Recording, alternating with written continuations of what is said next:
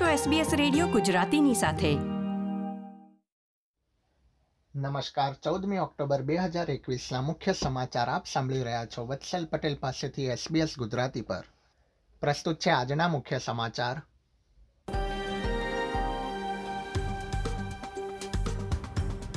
વિક્ટોરિયામાં Covid નાઇન્ટીનના સૌથી વધુ બે હજાર બસો સત્તાણું કેસ નોંધાયા, પરંતુ રાજ્ય સરકાર નિર્ધારિત યોજના પ્રમાણે લોકડાઉન સમાપ્ત કરવા તરફ. ન્યૂ સાઉથ વેલ્સમાં ડાઇન એન્ડ ડિસ્કવર વાઉચર આપવાનો નિર્ણય. અને ઓસ્ટ્રેલિયન સ્વિમરે ઇંગ્લિશ ચેનલ પાર કરવામાં વર્લ્ડ રેકોર્ડ નોંધાવ્યો.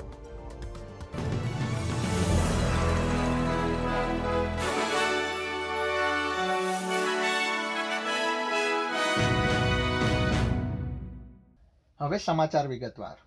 વિક્ટોરિયામાં કોવિડ નાઇન્ટીનના એક જ દિવસમાં સૌથી વધુ બે હજાર બસો સત્તાણું કેસ નોંધાયા છે. આ આંકડો મહામારી શરૂ થઈ ત્યારથી ઓસ્ટ્રેલિયામાં એક જ દિવસમાં નોંધાયેલો સૌથી મોટો આંક છે. આ ઉપરાંત રાજ્યમાં ચેપના કારણે અગિયાર લોકોના મૃત્યુ પણ થયા છે.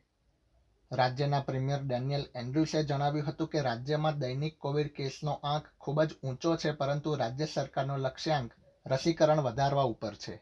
તેમણે ઉમેર્યું હતું કે રાજ્યમાં રસીનો પ્રથમ ડોઝ લેનારા લોકોની સંખ્યા નેવું ટકા સુધી પહોંચી ગઈ છે. રસી નહીં લેનારા લોકોને વાયરસનો ખતરો હોવાનું પ્રીમિયરે જણાવ્યું હતું. રાજ્યમાં રસીના બંને ડોઝ મેળવી લેનારા લોકોની સંખ્યા સિત્તેર તથા એંસી ટકા જેટલી થશે ત્યારે નિયંત્રણો હળવા કરવામાં આવશે તેમ પ્રીમિયરે ઉમેર્યું હતું. બીજી તરફ, ડેપ્યુટી પ્રીમિયર જેમ્સ મેર્લિનોએ જણાવ્યું હતું કે યર ટ્વેલ્વમાં અભ્યાસ કરતા વિદ્યાર્થીઓ તેમની અંતિમ વીસીઈ પરીક્ષામાં બેસી શકશે. ન્યૂ સાઉથ વેલ્સ રાજ્ય લોકડાઉનના અંત બાદ ઇકોનોમિક રિકવરી તરફ આગળ વધી રહ્યું છે.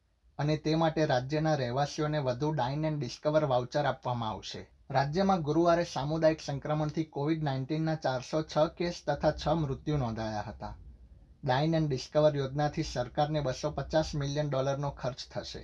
ટ્રેઝરર મેટ કીને જણાવ્યું હતું કે પચીસ ડોલરની કિંમતના બે વાઉચર સર્વિસ ન્યૂ સાઉથ વેલ્સની એપ પરથી પહેલી ડિસેમ્બરથી ડાઉનલોડ કરી શકાશે. બે મહિનાથી પણ વધુ સમય સુધી લોકડાઉનમાં રહ્યા બાદ ઓસ્ટ્રેલિયન કેપિટલ ટેરેટરીનું લોકડાઉન મધ્યરાત્રિથી સમાપ્ત થઈ રહ્યું છે, જે અંતર્ગત ઘરની પાંચ લોકો મુલાકાત લઈ શકશે.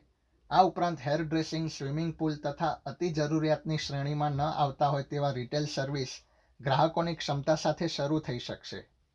આઉટડોર સ્થળે પચીસ લોકોને ભેગા થવાની પરવાનગી પણ આપવામાં આવશે.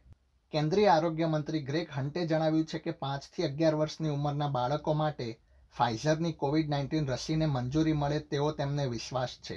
થેરાપ્યુટિક ગુડ્સ એડમિનિસ્ટ્રેશને પ્રક્રિયાના પ્રથમ તબક્કાને મંજૂરી આપતા ફાઇઝર હવે ઓસ્ટ્રેલિયામાં બાળકોને રસી મળી રહે તે માટે અરજી કરી શકે છે. એટીએજીઆઈ અને ટીજીએ દ્વારા રસીને માન્યતા મળે તે જરૂરી હોવાનું ગ્રેક હન્ટે જણાવ્યું હતું. ન્યૂ સાઉથ વેલ્સમાં સ્વૈચ્છિક મૃત્યુને માન્યતા આપવા માટેનું બિલ સંસદમાં ગુરુવારે પ્રસ્તુત કરવામાં આવ્યું હતું. પ્રીમિયર ડોમિનિક પેરોટે તથા વિરોધ પક્ષના વડા ક્રિસ મિન્સ દ્વારા આ બિલની વિરુદ્ધમાં વોટ આપવામાં આવશે.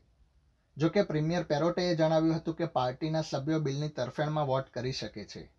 આંતરરાષ્ટ્રીય સમાચારોમાં, નોર્વેના કોક્સબર્ગ ખાતે ધનુષ તથા તીર સાથે એક વ્યક્તિએ હુમલો કરતા પાંચ લોકોના મૃત્યુ થયા છે, જ્યારે બે વ્યક્તિને ઈજા પહોંચી છે. ઘટના બાદ તે વ્યક્તિની ધરપકડ કરવામાં આવી હતી. પોલીસે વધુ તપાસ શરૂ કરી હોવાનું જણાવ્યું હતું. રમતના સમાચારોમાં ઓસ્ટ્રેલિયન મેરાથોન સ્વિમર ક્લોઈ મેકકાર્ડેલને ક્વીન ઓફ ધ ઇંગ્લિશ ચેનલનું બિરુદ પ્રાપ્ત થયું છે. છત્રીસ વર્ષીય ક્લોઈએ ચુમ્માલીસ વખત ચેનલ પાર કરી છે. તેણે નક્કી કરેલું અંતર દસ કલાકમાં પૂરું કર્યું હતું. ક્લોઈ અગાઉ વીકેન્ડમાં વર્લ્ડ રેકોર્ડ નોંધાવા જઈ રહી હતી, પરંતુ તેને છાતીમાં ઇન્ફેક્શન થતાં સ્વિમિંગ ત્રણ દિવસ માટે સ્થગિત કરવું પડ્યું હતું. એસબીએસ ગુજરાતી પર આ હતા ગુરુવાર ચૌદમી ઓક્ટોબર બે હજાર એકવીસના બપોરે ચાર વાગ્યા સુધીના મુખ્ય સમાચાર. આ પ્રકારની વધુ માહિતી મેળવવા માંગો છો? અમને સાંભળી શકશો Apple podcast Google podcast Spotify કે જ્યાં પણ તમે તમારા પોડકાસ્ટ મેળવતા હોવ.